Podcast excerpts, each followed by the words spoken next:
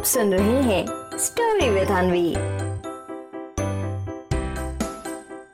जब morning walk पे निकला रुस्तम शेर। एक बार की बात है, ढोलकपुर जंगल में रुस्तम शेर कई दिनों बाद मॉर्निंग वॉक पर निकला। अब क्योंकि हवा भी बहुत अच्छी चल रही थी, इसलिए रुस्तम शेर को टहलने में और भी मजा आ रहा था।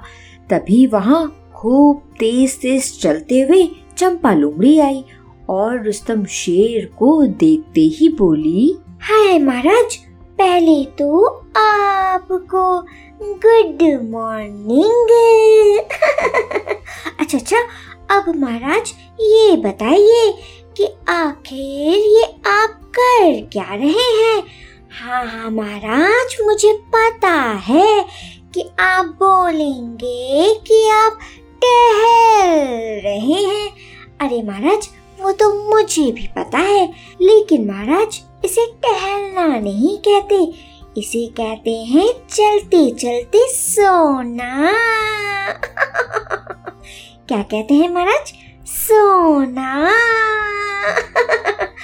ऐसा करिए महाराज, अब आप मेरे साथ वॉक करना शुरू करिए, फिर मैं आपको दिखाती हूँ कैसे तेज तेज वॉक किया जाता है। अब रुस्तम शेर को भी चंपा लोमड़ी की ये बात बिल्कुल सही लगती है और फिर वो उसकी बात मानते हुए जैसे ही उसके साथ वॉक करना शुरू करता है कि तभी पेड़ के ऊपर बैठा ब्लैकी कौवा, जो उन लोगों की पूरी बात सुन रहा था, तभी वो जल्दी से रुस्तम शेर के पास आता है और उसे रोकते हुए बोलता है, मैं हूँ ब्लैकी, करता हूँ क्या क्या। अरे महाराज, क्या करने जा रहे हैं आप? अब एक लोमड़ी सिखाएगी आपको करना वॉक। अरे बाबा, आप तो हैं जंगल के राजा, इसीलिए सही सही कह रहा हूँ महाराज, ऐसा करना आपको नहीं देना है शोभा। अरे ओ चंपा रानी, तुमको जैसे टहलना है वैसे टहलो, बस मेरे महाराज को छोड़ो। अरे भैया, इतना अच्छा बोला हूँ, ताली नहीं बजाओगे?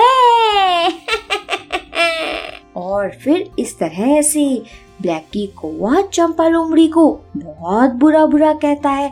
तभी उसे रोकते हुए रुस्तम शेर कहता है, अरे अरे भैया ब्लैकी, चुप हो जाओ भैया, चुप हो जाओ। हम समझ सकते हैं भैया तुम्हारी फीलिंग, लेकिन लेकिन भैया ब्लैकी, तुम भी आज से एक बात अच्छे से समझ लो, वो ये कि भैया हमें सही ज्ञान, क्या कहा हमने? सही ज्ञान। हाँ।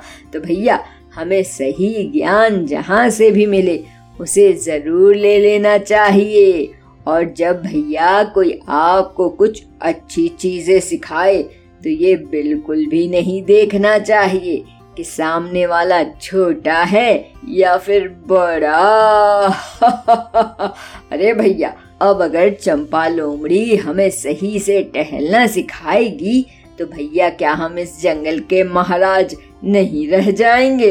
हाय ब्लैकी कौवे, मेरे बदले क्या चंपा लोमड़ी बन जाएगी? हाय, ऐसा तो नहीं हो सकता ना भैया।